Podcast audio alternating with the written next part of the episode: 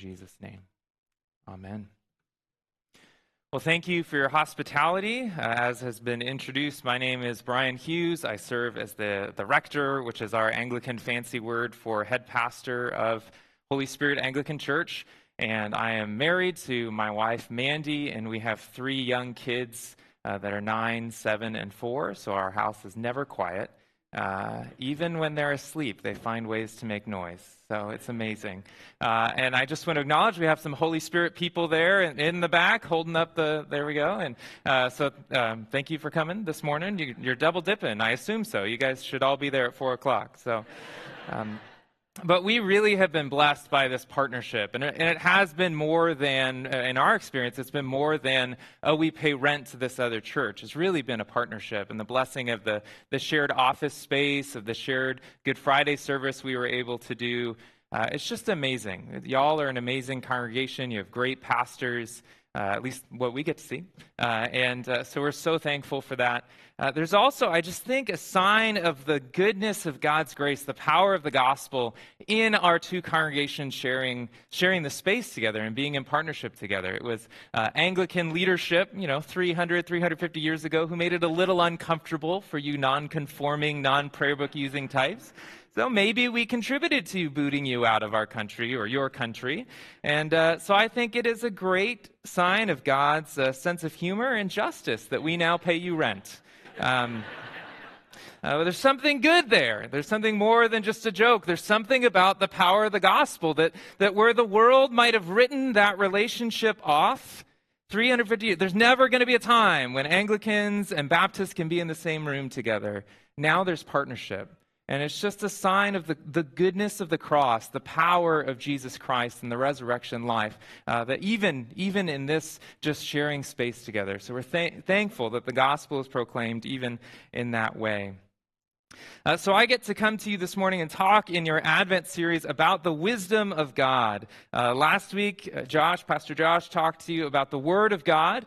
Uh, next week, you're going to hear about the angel of the Lord, and then you'll hear about the child of the Lord. And these are uh, categories that we can find in the Old Testament, ways in which the being of God, who He is as triune, is declared in the pages of that first testament uh, which we call the Old Testament.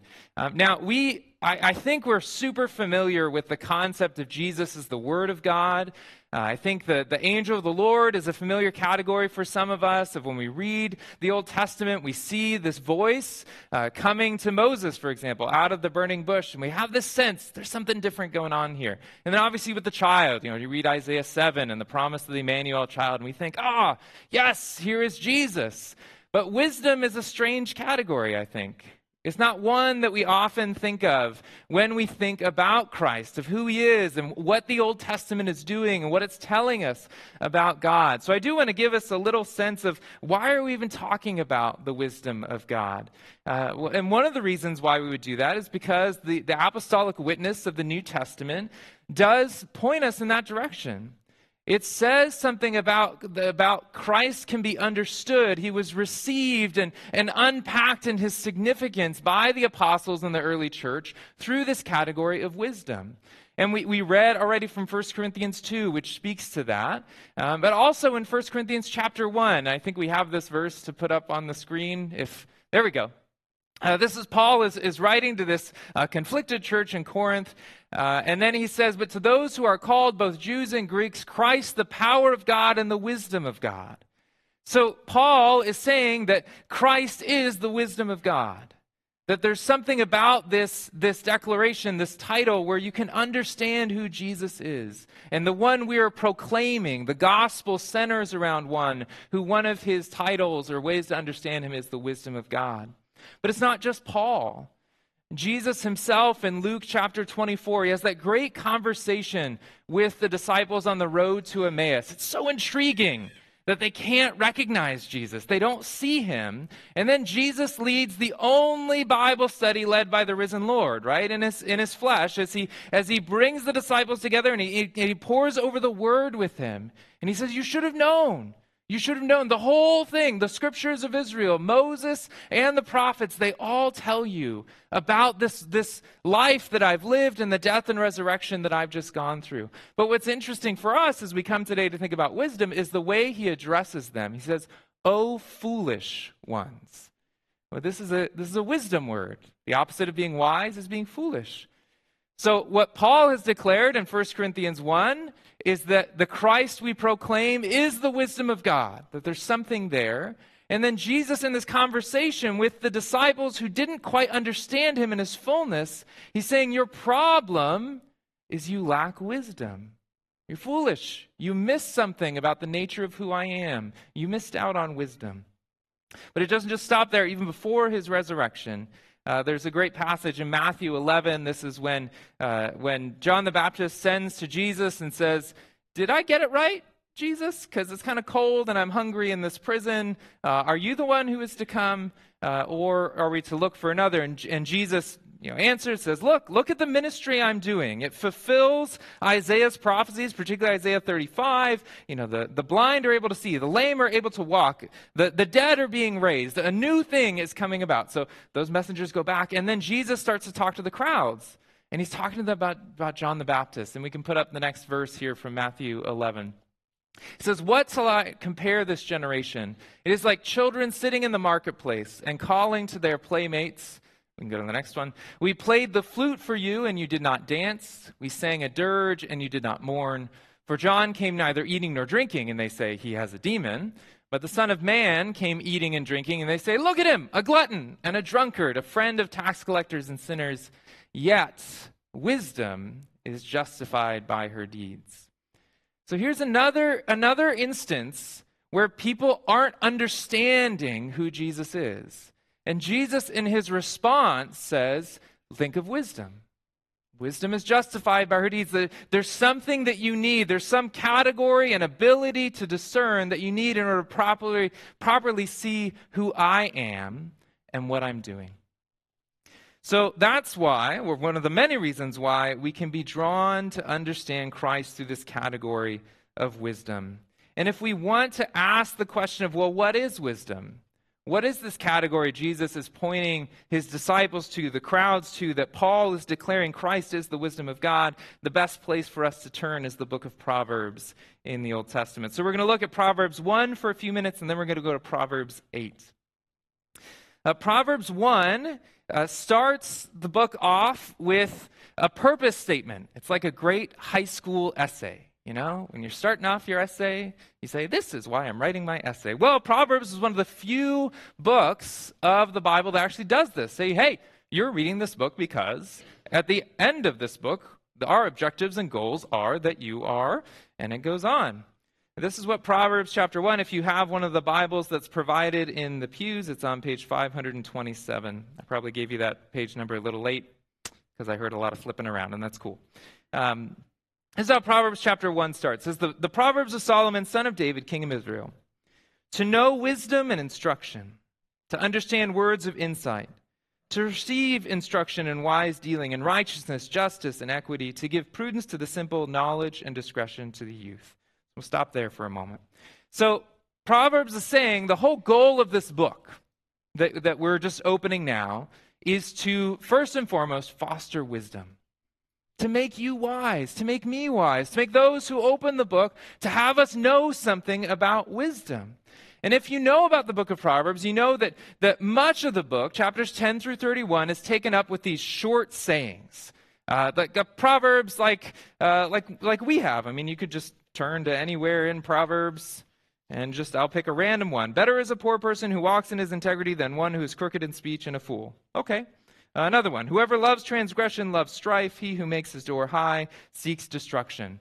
These are just short sayings that, that, that are meant to kind of guide what you do in life. We have them, right? Uh, like uh, all's fair in love and war. That you can just pull this short saying, saying out. like, ah, I know what to do now because all's fair in love and war. I know what not to do now because look before you leap. Right? These are things that we could just pull out and they're, they're like rules or something that we could apply to a situation. And if we if we just stop there, we might think that wisdom means memorizing all of these short sayings that Proverbs has in chapters 10 through 31. But then the introduction goes on. It says, "Let the wise hear and increase in learning." Well, if if being wise means just memorizing all the rules, to then know, you know, how to how to make good decisions, how to make the, the decision that's going to get you the most, you know, economic advancement or, or go farther in friendships or relationships, then why is it the wise have to come back and increase in learning? Proverbs is telling us you actually need something more than what the book has, the short sayings. You need more than that in order to really be wise in order to really understand what it means to be successful in this world, to be aware of what's going on, to know how to navigate your life. This isn't the only place in Proverbs that the book does this and tells you you need more than just the words on the page. One of my favorite places in Proverbs 26. So uh, we have Proverbs 26, verse 4 up there. So this is another one of those short sayings. You know, memorize it, pull it out at the right time. Proverbs 26, 4 says, Answer not a fool according to his folly, lest you be like him yourself. Okay, so imagine yourself, you're at your favorite coffee shop, you're sitting across from somebody that you're having a problem respecting. You might put them in the category of a fool. They say something foolish. According to this proverb, what should you do? You're, I've told Baptists like respond in sermons. Anglicans don't. We don't. If it's not on the screen, we don't say it. All right, we're very liturgical people. But if somebody says something foolish according to this proverb, what should you do? Don't answer them, right? Don't step in and be like, ah, that's actually not a good thing to say. No, no, no. According to this proverb, don't answer them because you don't want to look like a fool yourself. Great. We've got the rule memorized. We're going to pull it out next time we're at that coffee shop. Next verse in Proverbs, up on the screen, verse 5. Answer a fool according to his folly, lest he be wise in his own eyes. So, according to Proverbs 26, verse 5, you're at that coffee shop, your friend says something foolish. What should you do? Answer them. What? I, what I love is that the Bible put these right next to one another, right? It didn't hide it a few chapters away, it puts it right next to one another. And it's saying, hey, if you really want to be wise, it means more than just memorizing these words. Because what you actually need is you need a sense of what's going on, of who God is, of, of, of, of, what He wants of you in your life to know when to apply these different rules, when to, when to go in one direction or the other. Actually, a few verses later in Proverbs 26, it says, uh, like a lame man's legs is a proverb in the mouth of a fool. Okay, so it's saying, hey, if you've just memorized these, you got to keep going. There's something more that you need. So we've come to this book to answer this question what is wisdom in order for us to understand who Christ is? The book is telling us that it's about this, this bigger sense of the world. And Proverbs 1 7 says this that we're going back to the beginning there. The fear of the Lord is the beginning of knowledge. Fools despise wisdom and instruction. So, as the book is, is introducing you to this whole collection of short sayings, it throws up a flag and says you're going to need more than just the sayings if you really want to be wise. What you really need at the start of it is you need a relationship with God. You need to have a certain orientation or, or disposition in which God is alive and real to you. And that uh, you know who you are in his presence. That's what the fear of the Lord means. It's the Old Testament's version of faith in Jesus Christ. The two work similarly in the, in the two testaments. So it's saying if this is where you start, are you open to God in your life? And we can see that in Jesus' ministry, right? That, that even if you're going to consider following him, you have to have this sense, this openness to the living God. If you don't, I mean, you'd be like Pilate, right? Just, eh, whatever. I don't want to deal with you.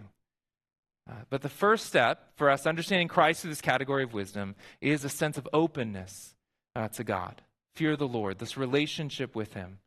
Um, but the book doesn't just leave us there. The first nine chapters of Proverbs are designed to fill out this fear of the Lord. Designed to fill out what sort of orientation do you need to have in life in order to properly understand the short sayings that take up Proverbs 10 through 31. And so we're going to come to Proverbs 8, and we're going to spend uh, the rest of our time in this chapter. I should warn you now, I'm writing my dissertation on Proverbs 8, so i have got a big clock right there. It's good. Uh, otherwise, we'll be here for a long time. Uh, but Proverbs 8 is the longest speech of wisdom in the book. Uh, there are three voices in Proverbs 1 through 9. The first voice is the voice of a father teaching his child.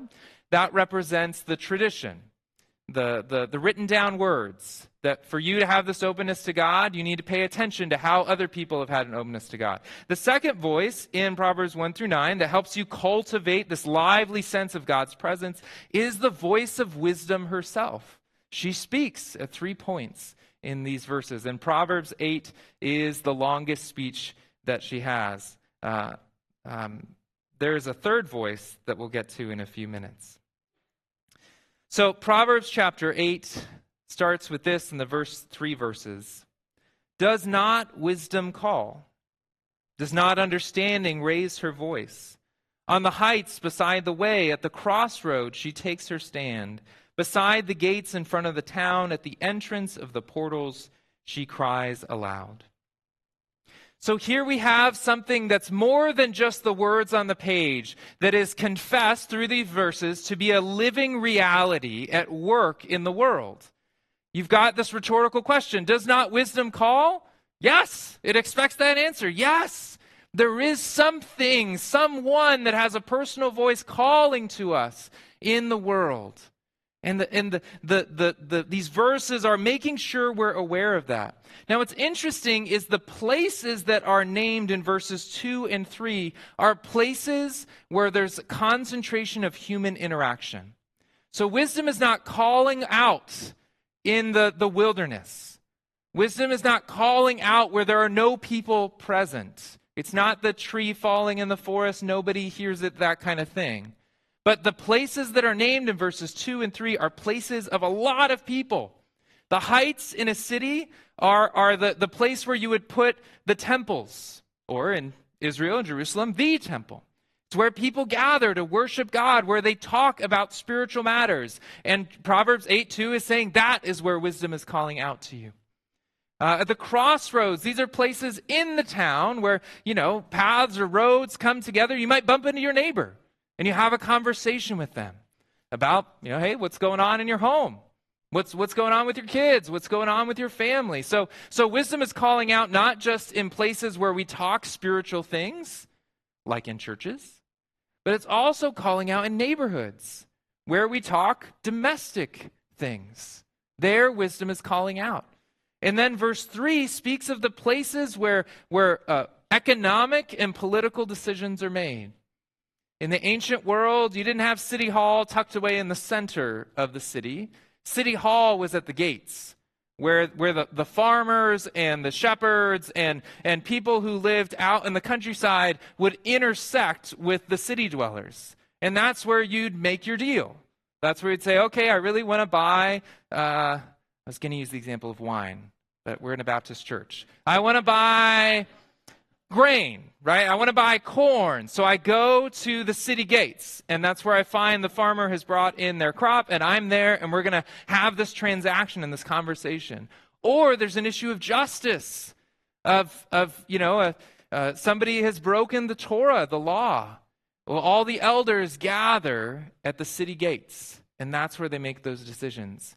And in those places, wisdom says she is calling out, she can be found. Now, it strikes me as we're coming to this passage because we want to understand Christ. We want to understand how this both points us forward to Christ, but also how Christ can be understood through its language. That Christ did a lot of calling out, didn't he? He goes and he finds people where they are in their lives. You just think early on in the gospel where he finds the fishermen and he says, I'm, I'm calling out to you. Come, follow me, and I will make you fishers of men. Jesus is constantly, except those places where explicitly told that he goes away from the crowd, but he is constantly bumping into people. Constantly even bumping into his enemies, right? Why does Jesus spend so much time talking to the Pharisees? He could have avoided these people, right? They, they wore special clothes that let you know they were coming. But it seems like Jesus is seeking them out. He's calling out to them. So the first three verses tell us of this call of wisdom in these places of human interaction. Verses 4 through 11 tell us a little bit about what this call is. As we want to be people who hear the voice of wisdom, as we seek to understand Christ and his call, what is he calling? This is verses 4 through 11. To you, O men, I call, and my cry is to the children of men. O simple ones, learn prudence. O fools, learn sense. Hear, for I will speak noble things, and from my lips will come what is right. For my mouth will utter truth. Wickedness is an abomination to my lips. All the words of my mouth are righteous. There is nothing twisted or crooked in them. They are all straight to him who understands, and right to those who find knowledge. Take my instruction instead of silver, and knowledge rather than choice gold. For wisdom is better than jewels and all that you may desire cannot compare with her. In this first part of wisdom's speech, she is, is calling out to all sorts of people and inviting them to, uh, to, to, to, figure out what do they want. Who do they want to be? Uh, the first verse says, To you, O men, I call, and my cry is to the children of man. Now, what's interesting there is that uh, the words in the Hebrew that are chosen are words that are to all sorts of people. There's, there's a lot of different words in Hebrew you can use to talk about humanity or people. You just in the English translations, you can think of people, peoples, uh, the nations, Israel. You, you can think of uh, all sorts of ones, but but these are, seem to be explicitly very generic. No matter who you are, wisdom is calling out to you. In New Testament language, you think Jew and Gentile, Christ calls out, right? The next verse talks about people who we would not think are qualified to answer wisdom call the simple and the foolish. Uh, you think of, again, 1 Corinthians 1 God has chosen the foolish of the world, those who are nothing, in order to raise them up and make them something. Right? Wisdom here is calling even to people who we don't think are qualified for it. But then she, she talks about what she offers them. And she uses these, these words that we might call virtues or, or qualities or, or uh, uh, things that we want to be, desires. She talks about things being noble, things being right, things being true, things being righteous, uh, straight or straightforward, right.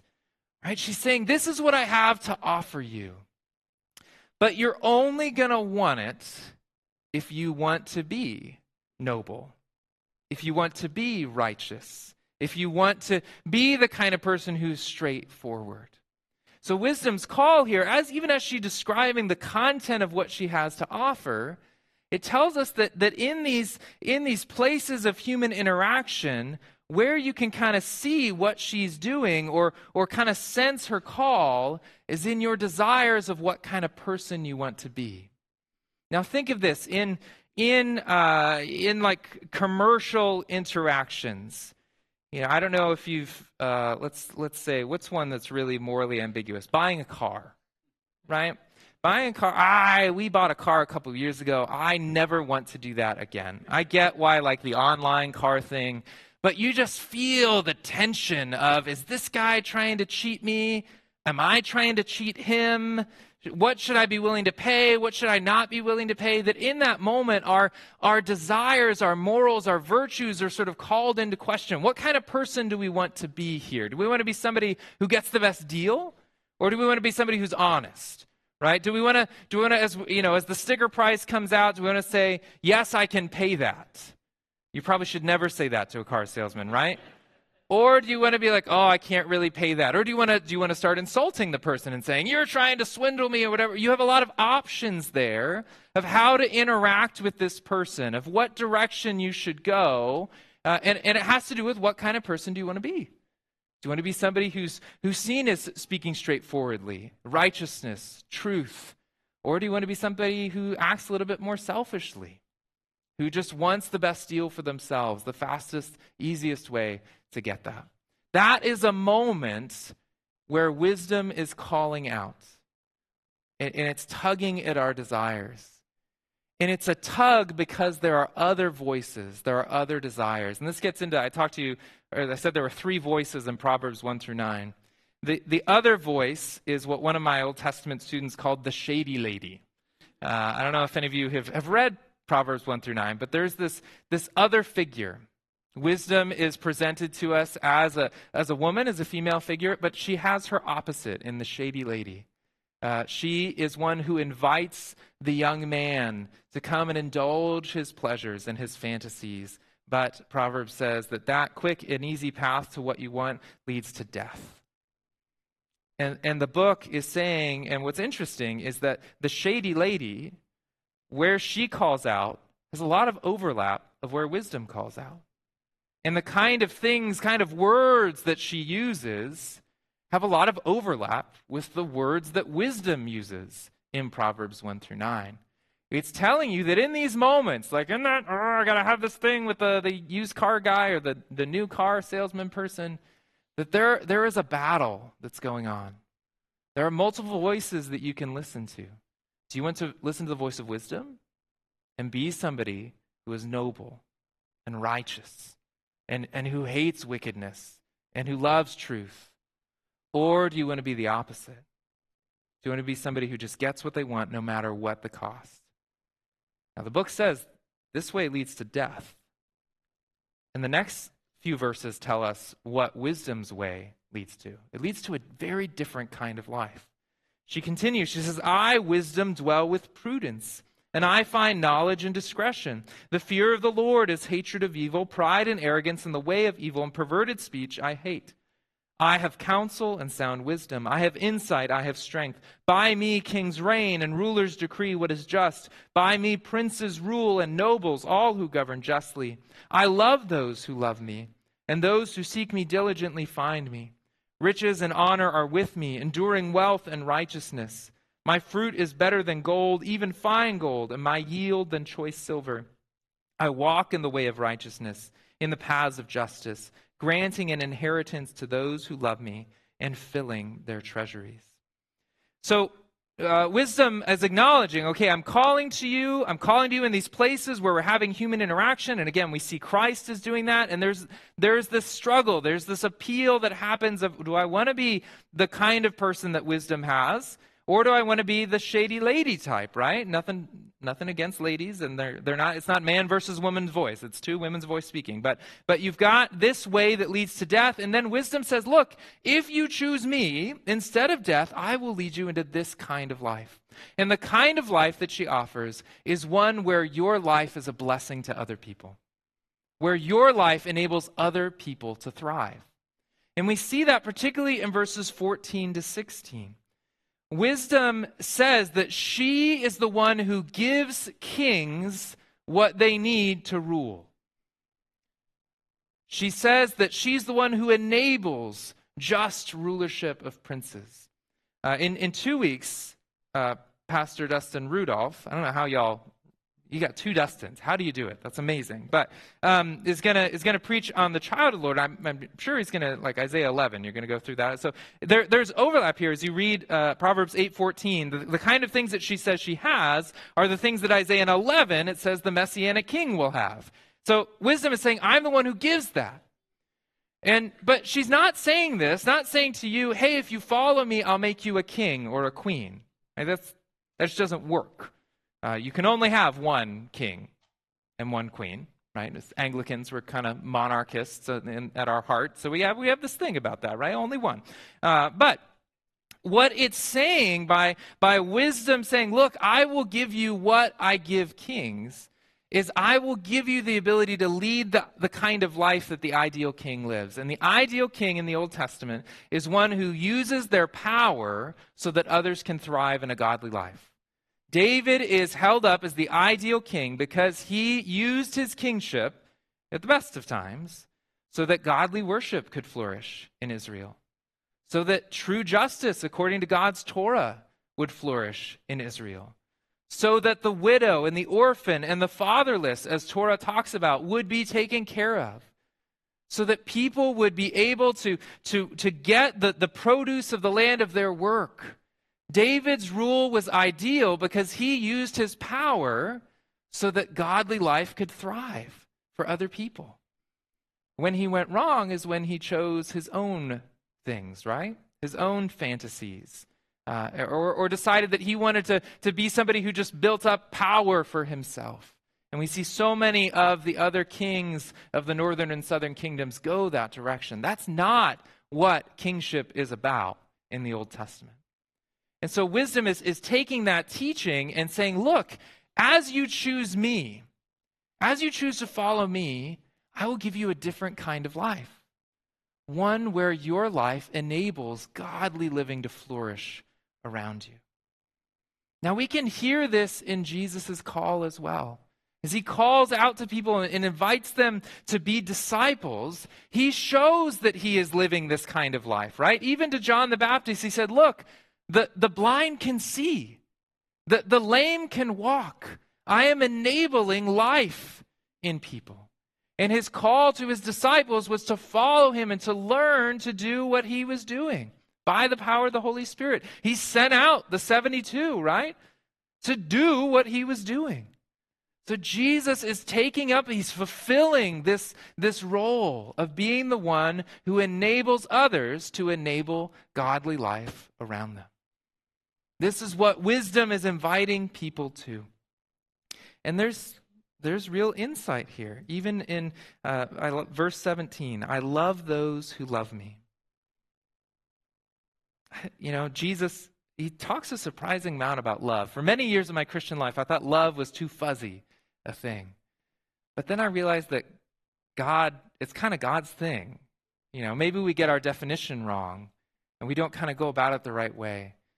But wisdom is saying, look, if you're going to do this, if you're going to be this kind of person who enables godly living in the lives around you, you have to be anchored in divine love. And I give that to you. And, and isn't a wonderful thing? We see that in our Lord. That we don't, as has already been declared through the worship service today, that the Lord loves us. He is the fount of love. And it's out of that that we can continue in this mission and this way of life. Now we might we might pause and say, okay, what gives wisdom the right to do this?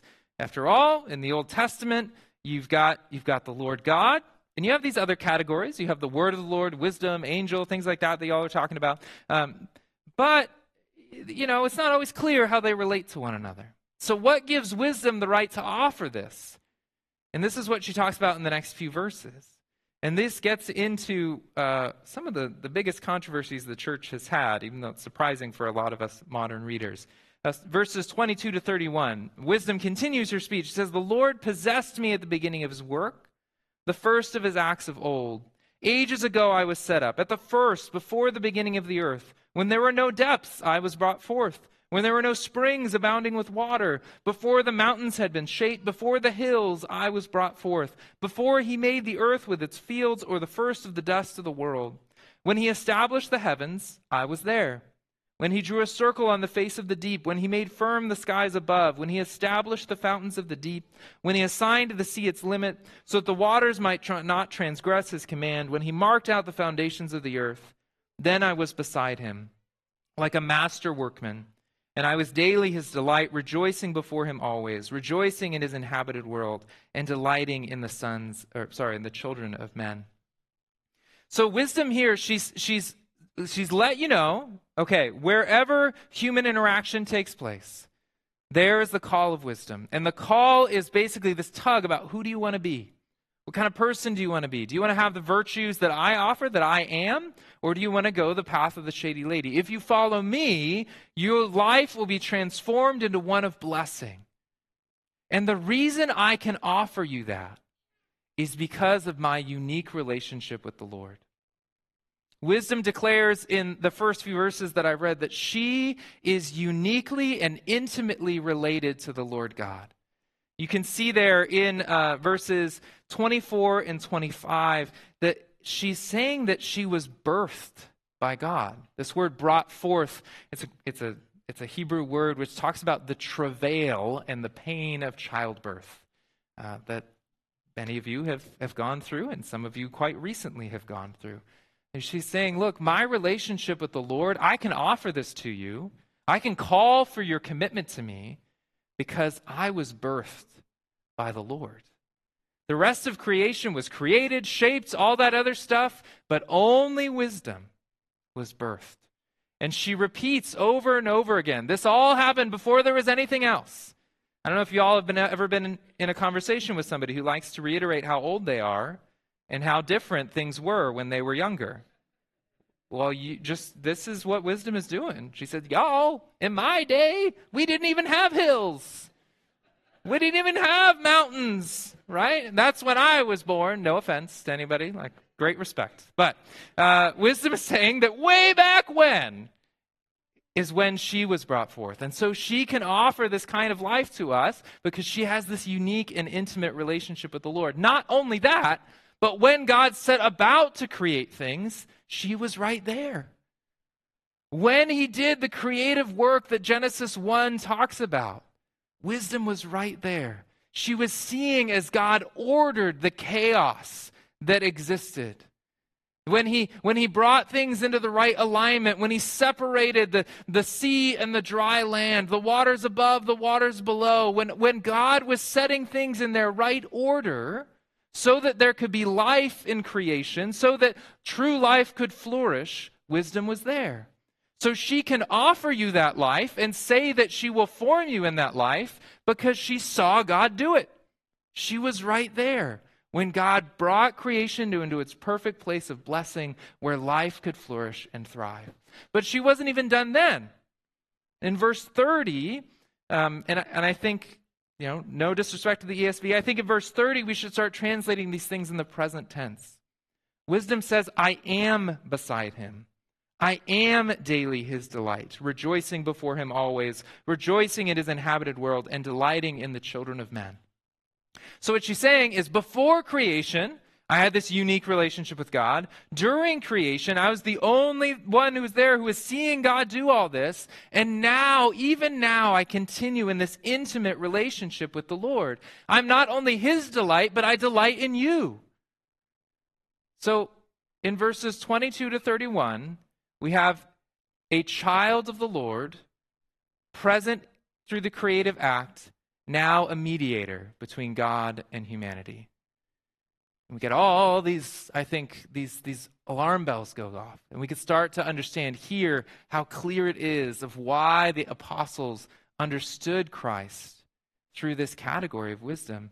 Jesus himself is even saying this in a lot of those controversial sayings in John's gospel. Before Abraham was, I am. He's cribbing from Proverbs 8. And, and, as Paul talks about the, the, the pre incarnate Christ in Colossians 1, Colossians 1, the great hymn to Christ that is there, he is riffing on Proverbs 8. That, that all of this is coming from this great teaching of wisdom, and, and Jesus being the eternal Son of God, most of it is anchored in this language of wisdom, most of it found here in Proverbs 8. But we can start to see how Christ, not only his ministry, but who he is, is anchored in this idea of being wisdom. And then the last few verses here of the poem. And now, O sons, listen to me. Blessed are those who keep my ways, hear my instruction, and be wise, and do not neglect, neglect it. Blessed is the one who listens to me, watching daily at my gates, waiting beside my doors. For whoever finds me finds life and obtains favor from the Lord. But he who fails to find me injures himself. All who hate me love death. So, wisdom in, in her calling out and her final exhortation here calls for our daily commitment, our ultimate commitment. It sounds a lot like pick up your cross and follow me. Saying you got to wait at my gates, you got to wait at my door. You have to love me deeply. This whole idea of waiting at gates and doors gets repeated in the Song of Songs. Um, this idea of, of, a, of, a, of a deep desire to be with the one you love. And wisdom is saying, This is what it takes to be committed to me, to hear my call, to be formed in this way of life. So, what we have through this chapter is this, this idea that there is a voice, a voice birthed of God calling out to humanity, to people, and beckoning them into a life of blessing so that other people, other people, to, to enable the godly life to thrive. And as, the, as Christ went about his ministry, he did this, right? We've pointed that out. He was the voice calling out. He was the voice who called people to commitment to him. He's a voice who, who brought about through his healing and through his, his whole proclamation of his ministry, and certainly in his death and resurrection, he brought about a different kind of life, right? Resurrection life that was possible. And he continues to call. This is the, the I think the, the one of the key things about how the New Testament, how the apostles continue to go back to wisdom to understand Christ is this idea that Christ, yes, his incarnation is unique. And his death and resurrection is unique. It's not like any anybody else is going to come along and we're going to say like, "Oh yeah, it's another one." No, no, no, no. There's one Christ. And yet he is still alive today. And this voice that calls out continues to call through the ministry of Christ through his session, what he's doing, his reign, it continues to call out to people today. And this, as the early church sought to understand Christ, who he was in his ministry and who he continues to be, this is what they wanted to claim. That they knew this Christ to be the wisdom of God, this unique relationship, the one who can bring about the flourishing of true life, but that he continued to reign. He continued to be active. His voice continued to go out to people as, they, as he called them to commitment to him. So, y'all are, are, we're all, the whole church, we're in this Advent season, uh, which is a season of preparation for Christmas.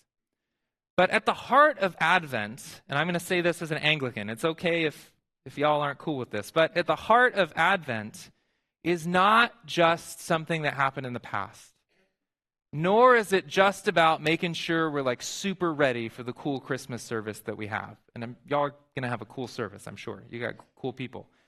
But ad, what Advent is about is about knowing that we are always in this place of needing to prepare for the coming of Christ. Every day is Advent, y'all. And every day could potentially be Christmas. Not just because we should have the joy of Christmas in our heart all year long, but because Christ is alive and he comes to his people every day and he calls to them as we seek to interact with our brothers and sisters. And he says, Who do you want to be? Do you want to be my disciple? Do you want to be the kind of person who brings life and flourishing and blessing and the power of the cross into the lives of people around you? Or is it a shady lady kind of day? Every day is a day where we're called to discipleship of Christ. The category of wisdom was a key one for the early church, the apostles, and then even up through the first few hundred years, even as we made the creeds, for us to understand the, the eternal nature of Christ, that his ongoing ministry in the world. But it's one that opens up for us as Christians today the ongoing call to discipleship and formation in faithfulness to Christ. That's why we pay attention to this category. That's how we can understand Christ. And for us to know that today Christ calls out in every place where you will meet someone. And he calls to you and says, What kind of person do you want to be? Follow me. I will make you a fisher of men. I will make you, uh, I will give you the Spirit. I will give you the life that brings life and blessing to others. And then through that, he has glory in the world. Let us pray.